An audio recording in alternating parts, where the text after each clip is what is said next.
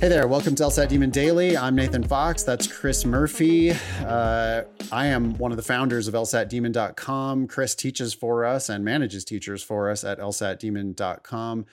Chris, why don't you read this email here from a very stressed student? Yes, so it's subject, all caps. Please, comma, help. Four exclamation points. Let's see if we can. Hi, Demon. I want to start by saying how much I love the Demon platform and podcast. Thank you so much. Okay, so a little background. I wrote the LSAT last January and just sort of hoped for the best, very minimal studying. I'd taken a diagnostic for which my score was 141, and on the official test, I got a 151. Not good, I know. Unhappy emoji. That's around average, by the way. I mean, you know, the average LSAT is something in the low 150s, so it's not like that's embarrassingly low. 141 diagnostic is not bad at all. I would expect that if you did the right kind of prep, you should end up in the 160s or maybe even the 170s. That 151, I just don't think it's going to hurt you. You've still got four more chances at it. Yeah. It says that now I've been seriously studying for this test for about a month now. The highest score I've gotten is a 154, but I can't get above this. Sometimes it even dips below this. I am stuck. I study, but my scores seem to just stay in the range of 14 to 18 in LR, 16 to 18 in LG, and 12 in RC. Now to my point, when should I be seeing progress? I'm drilling and doing time sections, but I can't help but wonder, should I be seeing progress already? Am I doing something wrong? I guess the broader question that I'm putting forth here is, when can students of the LSAT expect to start to see progress that is actually reflected in their scores?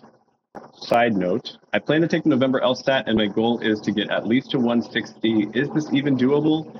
Thank you for any insight you may be able to provide. A very stressed student. Huh. November is a long time from now. I don't think you should have a specific plan, though, of when you're going to take the test. I think that you should just be doing practice tests, taking them seriously, and expecting to see that over time, with some ups and downs, right? There should be downs. It's not like a very stressed student here seems surprised that they sometimes score lower than the highest they've ever gotten, which is 154. But you're always going to have a range. You're going to have a bell curve, a range of scores. And you've got to accept that there is going to be that variance. Variance is good because most schools only care about your highest loss, your highest LSAT. So you would actually rather have variance than not have variance, even though variance causes you to put some bad numbers on your practice test record. It also causes you to put some good numbers. Like you can get unlucky, but you can also get lucky. And so that's why variance is your friend. When should I be seeing progress? I think what you mean is in your 120 to 180 LSAT scores, but the thing you're not thinking about is the progress on individual questions, individual games. I mean, how does it feel right now when you're answering questions? Like, do you sometimes crush logic games? You're getting 16 to 18 in the games, so you're not yet perfect. We think you can get to perfect. We think students should get to perfect if they prep properly. We think that you should eventually get to perfect on games. So do you sometimes do a game perfectly in 6 or 7 minutes? Because you should be. And if you're not, then maybe there's something that you're doing wrong in your process. But it's like, students love to send in questions. They love to talk about the real big picture. You know, when am I going to see this in my scores? Well, I don't know, because there is so much variance. But what we should be seeing is daily incremental progress. Games that you crushed, logical reasoning questions that where you predicted the answer, reading comprehension passages where you really felt good about it and got all the questions right. We also don't see here how many questions you're attempting. Most students make a real big mistake by doing far too many questions. If you're only getting 14 to 18 correct in LR, you should probably only be doing no more than 18 questions per section. I mean, you should And so if what you're doing right now is you're doing all 25 questions, but you're only getting 14 to 18, then I know what your problem is. Your problem is you're skimming the surface. You're not going deep enough on the questions. You're not letting those questions unlock themselves for you.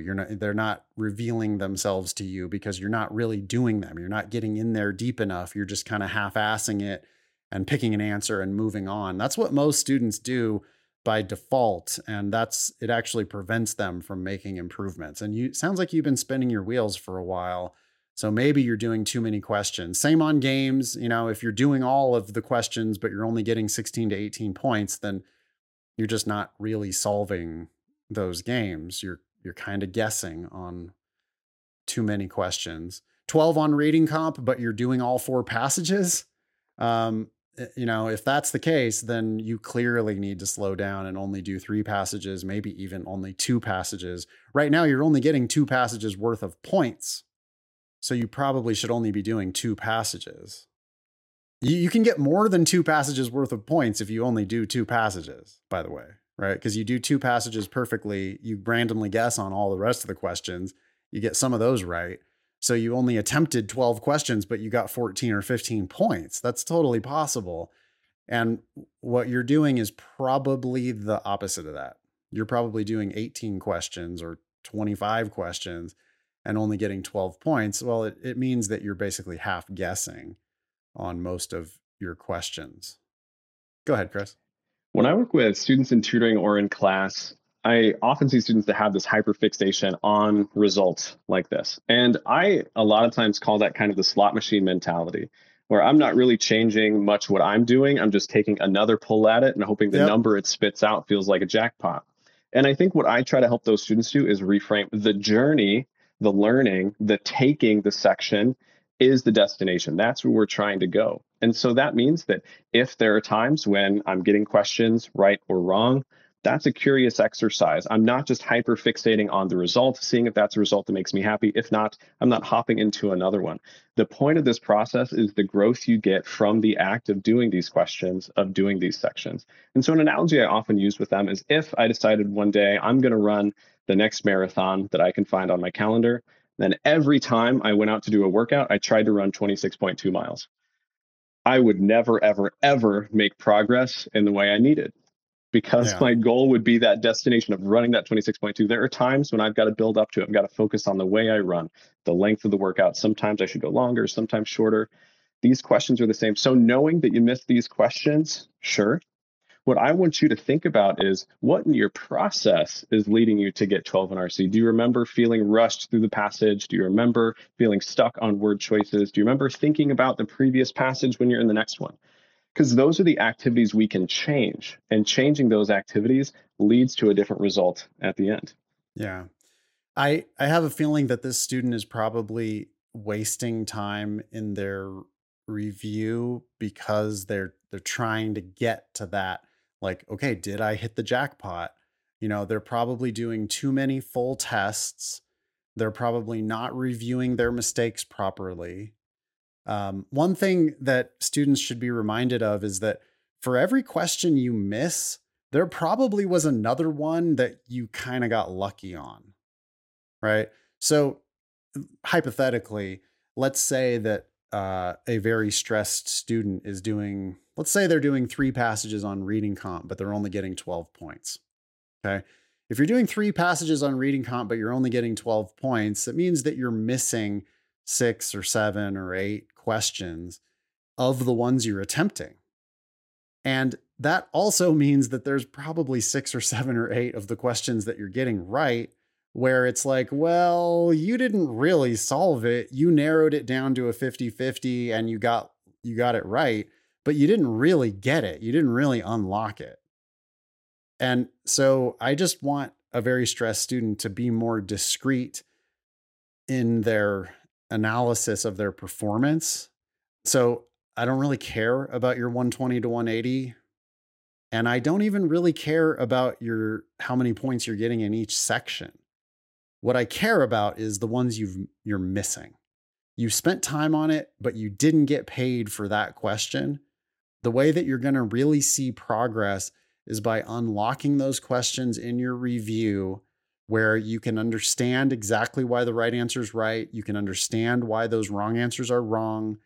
You feel that click. We talk about going for clicks in the Demon. You should be getting clicks in your review where you're looking for that aha moment where you go, oh shit, okay, I see. That right answer now is perfectly clear to me. I never would pick that wrong answer again. That's definitely wrong. I fully understand why that's wrong. I understand why the right answer is right. I get it. That's the type of moment that then leads to more of those unlocked questions and confident answers going forward. But, you know, your analysis of how many points you got per section, or your analysis of how many on the 120 to 180 LSAT scale you got, it's not really learning. It's not actually focused on the material at hand. Is it possible to get to, you know, you're at 154 now. Is it possible to get to a 160 by November? Hell yeah. I mean, in fact, that's like easily possible, but you've got to start doing something different in your prep. I appreciate that you love the Demon. I appreciate that you love our podcast, but I think you're not really doing what we're asking you to do because you're just like cranking on that slot machine lever, hoping that different numbers come out instead of really doing the work in review. Yeah. And anonymous growth comes when we review in two stages. You know, the first part, knowing right answers are right, wrong answers are wrong. You'll get that from our text explanations, video explanations, our ask button at LSAT Demon, where you can ask questions anytime. But the other critical part of your review that I often see students leave out is, what was I doing that led me to that misunderstanding? What words was I hyperfixating on? What thoughts did I have? Was I rushing? Because those are the behaviors we want to change. We're never going to see that identical question again. So figuring out whether it's right or wrong, helpful, instructive. But I've got to prepare myself for the next question when I still might be doing those bad habits. I might still be rushing. I might still be stressed. And so I want to be able to recognize those feelings and change those in my study. Yeah. You can't get a 160 on the next question. You can get 1 point on the next question. And you just have to ruthlessly get that 1 point. You got to ignore the clock. You've got to ignore the November test timeline. You've got to ignore the 120 to 180 scale. You got to get in there and just get one question right. That's progress. I don't care how many questions you attempt. I prefer that you only get questions right. So I would want you to slow down and just get them right. And if that means that there's a whole bunch of questions at the end of the section that you're not answering, well, that's actually good. At your current level, you shouldn't be coming anywhere close to finishing these sections. You should be going slowly and carefully, just looking for that moment of, okay, I get this one. The answer is definitely C. It can't be any of these other answers. I feel confident here. Boom, C, next one. And you're not at the same time thinking, oh, I need to get a 160 in November. You know, you don't need to get a 160 in November. It's not November. It's July. And you need to be doing that one question and just unlocking it. That's the mindset that you need to have, is that you're only ever doing one question at a time. I think that's where the progress is actually going to happen. I want to make a shout out again for our ask button and for our written explanations, our video explanations. You're already a Demon user. You should be hammering those resources. So on a question that you missed, you didn't have to miss it. There's reasons why the right answer is right. There's reasons why the wrong answers are wrong. There's reasons why you might have even been able to predict that answer if you would have been doing it correctly. So read the written explanations, watch our videos, ask questions in class if you're a live subscriber. And always, if you're not 100% satisfied, use our ask button. We've got a whole team of tutors who are there to respond within 24 hours. But that's where the learning is really going to come from. It's just like, hey, this question, I missed it. I read the written explanation. I still don't understand it. Can I ask this clarifying question? By asking that clarifying question, you're going to understand that question. And then you're also going to understand 15 other questions that they're different, but they're also the same. The correct answer is going to, or the wrong answer is the difference is going to be trading on something there that, like, there's just some conceptual thing that you're not really understanding. So you got to keep asking that question. So less, how do I get to 160? More, how do I understand this one question? Thank you, very stressed student. If you are very stressed, you can email daily@lsatdemon.com and tell us why. Thanks for listening.